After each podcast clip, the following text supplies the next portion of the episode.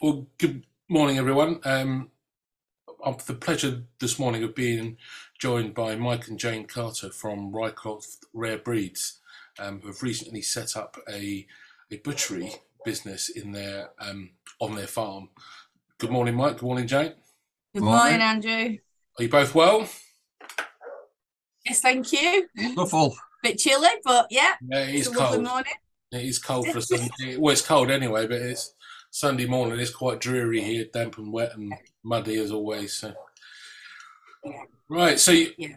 you guys have spent the last what eighteen months on a venture of setting up your butchery service from your farm. Where did you start out? Um, Bad news off the butcher. it was it was bad news off the butcher that that pushed us to it. We'd always had a dream that eventually one day we would do our own butchery on on site, but it wasn't a dream that was going to happen anytime soon. However, bad news off the butcher. Um, last December, end of November, beginning of December, when he told us he didn't want to pack our produce anymore. He was happy to butcher it, but he didn't want to pack it, and uh, that kind of threw a bit of a Curveball. yeah, it threw us a curveball a bit. Um, so we had to go to the drawing board and see how we could get around that because we were already selling all of our produce direct to the public. We don't use markets for anything, um, livestock markets. I mean, so um, all our produce has to be labelled appropriately for us to sell it direct to the public. We've had a we had an EHO inspection a few years ago um, that highlighted all the things we needed to have on the labels, what the butcher had to do. And we'd had our premises inspected for our freezer spaces, etc., to make sure everything was um compliant and we had to have um uh, stock, stock checks and cold chain and things like that, and the labels had to be right. So the fact that the butcher threw this saying that he didn't want to pack for us anymore kind of meant that we had to rethink everything. And Right. so it pushed, uh, yeah, yeah. So, so I It mean, was, uh, did you have a? Have you? I mean, the butchery that you've built. I mean, um, I believe that's a, a separate b- building or premises from your house. So, I mean, where did you start in sourcing somewhere to even put a butchery? uh, well, that was a. We'd, we'd looked around at some of the buildings and the expense to try and convert a building. We looked in the house to see if we could redig the kitchen to make a separate area in there, but that wasn't really feasible either. Um, and I went on, um, I was part of an AHDB WhatsApp group on direct selling and was in, invited to go on um, a two day meet and greet kind of thing in Pontefract. Met a few people there, and a couple of weeks later, whilst lambing, I was scrolling through the WhatsApp group, and one of the other members actually had an old mobile butchery unit for sale. He was expanding and getting an all new all singing, all dancing, and he was obviously wanting to get rid of his old unit. So it was um down in Oxford. So I uh, put Mike's arm up his back and said, Can we go and have a look at it? It was ramshackled old thing. And we went down and um yeah, made the decision there and then. He had a chiller unit that was he was selling as well. So we decided to buy the the whole thing and uh, bring it home. We knew it would need an awful lot of work because it wasn't in good condition at all. You could basically see through the floor and yeah. So uh, we knew we needed to work on it a lot, but we kind of did that really, and then thought we'll just figure the rest out then. As you went on. I mean, I'll come. I'll come back to the cold storage bit in a bit, if- if that's all right. But um, so you've got this mobile unit back, um, and I know me and Mike had some conversations on the side, and he, he showed me some pictures of the progress you made, and it does look completely different. I mean, were you guided on how to build it out from EHO, or did you read that up yourself? What drove the how you would restore this um, unit into a working butchery again? Nothing off nobody, basically. No, yeah, we, we struggled. We came we came across a blank. We we looked online. Um, there wasn't any guidance forthcoming on there. So I approached AHDB again, and they put us in contact with um, a, a gentleman called Kevin, and he was happy to go through all the regulations with regards to the paperwork side of things and the HACCP. And it was basically just experience that told us what we needed to do for certain things in there, like we might rebuild the floor, uh, rebuilt the walls, took everything out because it was all very dirty and old and grubby. And it was a case of trawling the internet to find the appropriate materials, speaking to people. Um, yeah, I mean, you found out the um, where to get the cladding from from the walls for Yeah. a friend of yours, didn't you? Yeah, a friend friend of mine had supplied or got some plastic cladding um, for a washroom. So he said it's the same stuff that you use in butchers. Um, you can get it in different thicknesses. He said, but the thicker you go, the harder it is to work with. So he advised me sticking with a two mil sheet, which we did do. Uh, and then we we sourced it off from where he told me he got his from.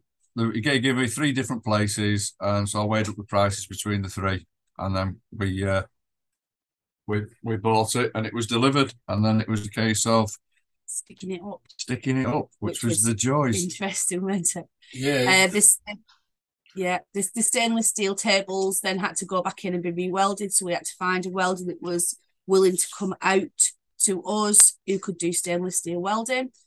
Um, the the sinks needed to be changed, which at that point we'd actually made contact with the food standards agency who told us the sinks had to be knee operated. So we then had to look into sourcing how to con- convert sinks into knee operated sinks. Um, um, yeah, because at, at that point, EHO had said it passed us over to the Food Standards Agency um, because they was classing us as a cutting plant because of our um, the way we wanted to run the business was we didn't have enough stock to um, justify us having our own butchery unit, and that's where we decided to say we were going to do private kills for other people as well to help. In contact with the FSA by then, and they were giving us tiny, tiny snippets of information, just little, little tidbits of information, not a lot, because the FSA is a service what you have to pay for. Uh, you have to pay quite a lot for. Um, so they weren't going to give us advice freely. Um, but they did tell us we needed knee operated sinks and um, we needed to have our water tested before they came to see us. And that was the only thing they advice they would give us before coming to see us for our advisory visit. I see. So, I mean, I've seen the pictures of the of the butchery. I mean, it looks like everything's pretty much sealed. So, you know, um, when I say sealed, I mean all around the edges are cracks and grooves. And I assume that is a requirement that everything needs to be able to be washed down and sanitized to avoid cross contamination. Was that a requirement or? Yeah. Yeah, everything, even the floor had to be specially laid and up the sides of the unit like a skirting. So, So it was no is that a bit like what they have in hospitals? Yeah, they sort of cut Yeah. off the sides so it makes the mopping easier, so you don't get build up of grime in the Absolutely, corners. And it, stop, it stops water ingress under under the lino. as well. Yeah. All right. I Everything. everything had to be sealed the floor the ceilings the walls you could if you wanted to you could power wash the unit now completely however that's not really advisable with all the machinery that's now in there No, as well yeah, I can imagine that's probably not advisable, but I mean, yeah, from a keeping it clean perspective, obviously that makes it easier. So you've got your butchery unit built. Now, obviously, within a u- unit, you've got, you said you had to have your water tested, but I know from what I've heard that your wastewater, you know, from cleaning down and stuff, how do you deal with that? Yeah, so we the unit that we've we've put the unit it's nowhere near our mains drains so we've had to devise a system. Uh, and Mike came up with the ingenious idea of using a, an IBC tank to collect the waste so it's the drains are basically like you, you your normal drains but it just drains into an IBC tank And then when the IBC tank gets full, we then have to discharge it into the sewer. Right, I see. So you can Um, so you can put it straight out into the sewer. There's no requirement for that water to be collected by a specialist service, no? no, No, because no. it's just the same as what goes down your sink in your kitchen. Jim, gotcha. Yeah, yeah, yeah. That makes sense. So, obviously, so and also when you've done all your butchery, I mean, you're obviously left with bones and offcuts and bits and pieces. You know, you can't just go and burn that. So, how do you deal with that particular element?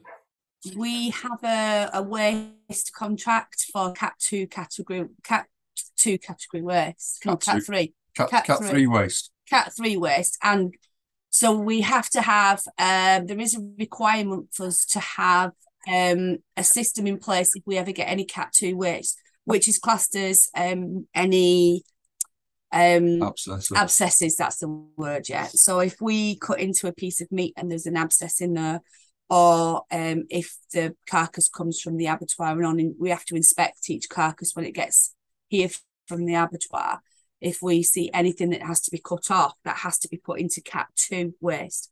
So we have to have a special container for that and a dye that goes on that um and then everything else is cat 3 waste which is bagged and put in containers and then the bone man as he's called comes along and collects all the waste we haven't had any cat 2 waste yet touch wood um, but all the cat 3 waste goes off to it's basically our fallen stock man isn't It's- it it's- which is quite it's- handy It's the same company. I Um, see. Yeah. So, so that keeps you compliant, right? So you- you've got your your butchery up built. You've got all your equipment in. Now, obviously, before you can start doing that, I assume you have to be signed off officially somehow. Yeah. How did that process work?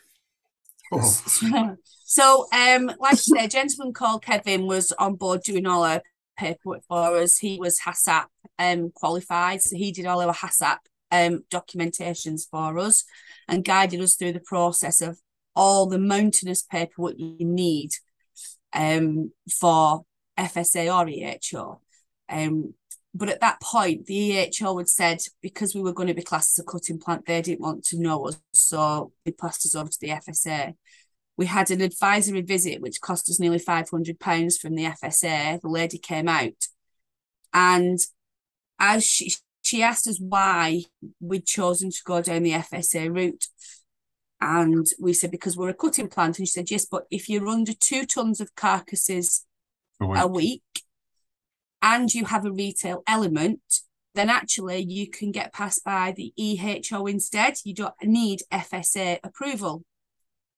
so she said, Are you going to do less than two tons a week? And I did a quick recce up. And in order for us to get over two tons a week, we would have to do potentially um seven cows, seven seven beasts.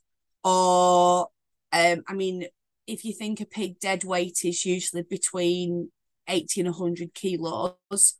So I'd have to do 20 pigs a week and we just haven't got the facilities. Our chiller wouldn't hold that anyway. So we knew we were very confident we would be under that two ton. And obviously, we've got the retail element because we have the website we've always sell, sold direct to the public. So we then contacted the EHO again, who was a little um, resistant to, to taking us on. But when the rules were explained, and they they agreed, and so they said yes, right. Um, they came out to do a visit and it was a two and a half hour inspection while the butchery unit was actually open um, and we we've it was like I felt like I was 17 years old again doing my driving test. It was it was terrifying. But we passed it we passed it with flying colours. And yet so now we are open for business. All our paperwork was checked. There's a lot of paperwork. Um but yeah that was all checked. And yeah we were given the go ahead so we find ourselves now where we are actually fully up and running. Well, your, Wow. your paperwork side of things, you've got like you've got your HACCPs for all your safety checks and everything like that. Well, then you've got checks that you've got to do. Uh, your um tr- traceability on your carcass Yeah, from yeah. arrival to what you've cut it up at, to what labels have been stuck onto them products. Yeah. It's it's all very much um so the HACCP is an all an all encompassing document um and you have critical control points highlighted in there, and you have to do things in order to prove that those critical control points are being controlled. So there's lots and lots of paperwork involved in that. And um, as well, you've got you on top of that, you've got cleaning schedules, you've got to have a six six stage cleaning schedule. Um, you've got staff training records, uh, staff illness records, all these kind of things have got to be. And even though, even if it's just me, I'm still classed as staff, so I've still got to fill all these things in as well. Maintenance records. There's, I've got a lot of files all in one cupboard. In I can imagine there's probably quite a few boxes to tick there. Yeah, so yeah, wow, yeah, yeah. So you've been approved, and you, you mentioned earlier that you bought, bought, this cold storage unit, which I assume is just a chiller rather than a freezer. Um, it's a chiller. Yeah, that's separate from your butchery, although it's probably near it. So if I was to call you up and say, look, I've got four pigs, I've booked them in at your local abattoir, um, can you butcher them for me? Give you a butchery list. How do how do the pigs get to you, and what's the process when they arrive? I mean, do I bring them up and put them in your chiller? Do you pick them up, or is it have to come via specially haul, uh, courier, uh, not courier, you know, um, delivery yeah. service? Yeah. So we we encourage people to use um, a, a, an abattoir near us because we have a um, uh, they will deliver to us in a refrigerated vehicle. The the, the uh, carcasses have to arrive at us uh, below a certain temperature, and so we have to do a temperature check when the carcasses arrive. Obviously, in the back of your your car, in the, as long as you've not got your heating on, you probably make it. But in the summer, it's got to be um below a certain temperature, so we have to probe the the meat, check each carcass, and then we hang it in the chiller before then. And we, you know, we sometimes hang it for a day or two, depending on what the customer wants. And then we then transfer it from the chiller, which is literally right next door. Yeah, obviously, yeah. So, and I assume there must be some re- requirement to check that that cooler unit is at a certain temperature all the time. Yeah. So, um, there's a temperature, um, like a thermometer built into the chiller anyway, but on regular intervals we have to use a separate probe to make sure that the temperature registered on the chiller is actually the correct temperature that's in the that's in there anyway. But that goes with all our freezers as well. Yeah. Um and the fridge having the butchery unit itself we have to have a probe on it because we have to rec- record the temperature every single day. Um and like I say on periodic occasions we have to use a second probe to make sure that the reading is correct yeah, for backup purposes. Wow. So yeah, and oh, then. So, sorry, Andrew. Yeah, so it sounds like you've come an awful long way. I mean, it's taken you what a year, eighteen months, is it something like that? I could be wrong. It's it's been a year. It's yeah. been it's it was just under a year when we um we got denied permission from the FSA because we didn't meet all the requirements but we decided to test drive the unit itself and a couple of our own pigs knowing that if we butchered for us it would just be like us doing it in our kitchen and it would just be for us, not for resale. Yeah. So we we we test drove the unit. We had a few little technical issues that we found, so we fixed those along the way, got that sorted, and then um like the conversations with the EHO, we were given the go ahead with the EHO, um and just to start our. Uh, we started with our own animals still, and then we got yeah. our first private a few weeks ago. So, I mean, there's one other question with the amount of red tape there is in this country around things. I guess because it's technically classed as a mobile unit, did you have to have any kind of planning permission from the council to have it there and operate the business there? Or is it just your standard we, business registration that you have to do? No, we um we were visited by the planning department and were given permitted development rights to to to have the unit there. Um, the main problem that the planning department have with farm shops is traffic and is that going to excessively affect the, the road network around you? Because obviously farms are usually up single track lanes and is that going to cause a traffic issue? They came to us we have a caravan park on site anyway so we know that highways are absolutely fine with the volume of traffic going up and down our lane when we said we were only opening so many hours a week because we can't have the shop open all the time. We've just not got physically not got the time in the day. He was more than happy that it wasn't going to cause any traffic issues. Right. And so they gave us the, uh, we got the planning permission like through permitted permitted development really. Oh right, I see. So uh, it sounds like there's a, a few hurdles to jump through along the way there between EHO, trading standards, um, FSA, etc., and planning officers to get yourself up and running. You're now up and running. You've been running for a few months now, haven't you? You've got quite a reasonable yeah, yeah. amount of custom, haven't you? Yes, yes, we have. Um, and we've got a repeat custom as well, which is great. So we've got we've got somebody bringing in some pigs to us that has already used us once. So that's really really good that they've, you know, like the service and uh, are happy and they're That's using good. us again. Um, yeah, it's it's it's the labeling really that is it's a massive thing. Um, because even when the EHO came to see us, they pulled me up on my labels because I hadn't got a date on them, a frozen on date, so I had to add that to the label. Um, and there was an issue with mince, but that was all straightened out as well. Um, because they can be very, very particular about about those labels, allergens in particular. Yeah, that's well. a big thing these days, especially since it's a massive Natasha's law come into play, didn't it? What was that January last year? I think was it or January this yeah. year? Yeah, and we have to. It's the, it's how you handle allergens as well within the unit. So he wanted to know the EHO wanted to know would any of our products contain different allergens to anything else. So our burgers and sausages obviously contain a little bit of gluten from the rusk. Um, and he wanted to know if we were doing any gluten free because that may be a problem. Um, and any other allergens. One of our sausages does have an allergen that any other sausage doesn't have in. So we have to have a schedule, a protocol in place so that that is only done at the very end. Um, and you have to be very, very uh, confident in your cleaning schedule if you are going to be working with allergens as well. That is that was a big thing that was highlighted. So yeah, but our our labels have all got the the ingredients lists on, um, and allergens have to be in bold and all this kind of thing. It is it is a bit of a minefield the labeling.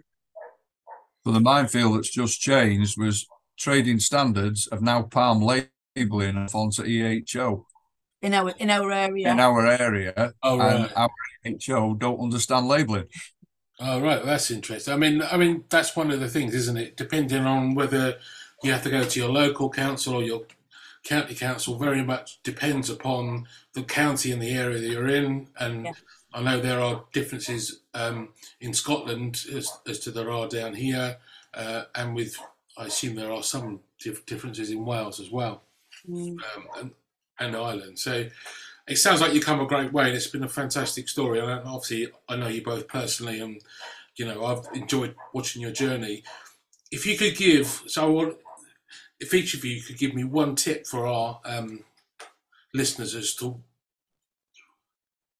take away for this experience to steer them on the right track. I would definitely do do your research into everything, especially on the red tape side of things, and double double check everything because say we were forced off by EHO to FSA.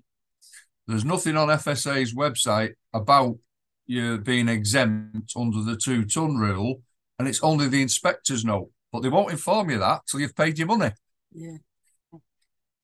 And I think I think my bit of advice would be to get somebody on board to help me through it all. I don't think we would have been where we are now without uh, somebody's guidance to, to just guide us along the legislation path because there is an awful lot, an awful lot of legislation and paperwork. And um, I think without Kevin's help, I don't think we would have we would be where we. I would I certainly wouldn't know how to write a HACCP plan in such detail that and control points, no matter how many courses I went on. Um, So I think I think that would be That be that my that would be your well. money well spent. Is to get Absolutely. somebody on board that can do that side of things. You could do it yourself, but what you'll find is you will just get pulled to pieces by whether it be FSA or EHO because they they are looking for something to pull you on. because they I- want it to be right, don't Yeah, they? At the end yeah. of the day. But it's some somebody somebody that comes that can, can come in and do that side of things for you and it, and also guide you through it because like I say Kevin did all like the HACCP side of things but he was also then pointing us in right direction with other things that we could then pursue ourselves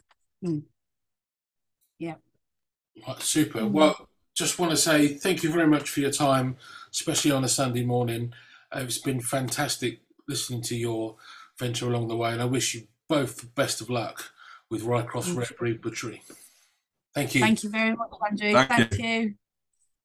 Goodbye. Bye. Bye.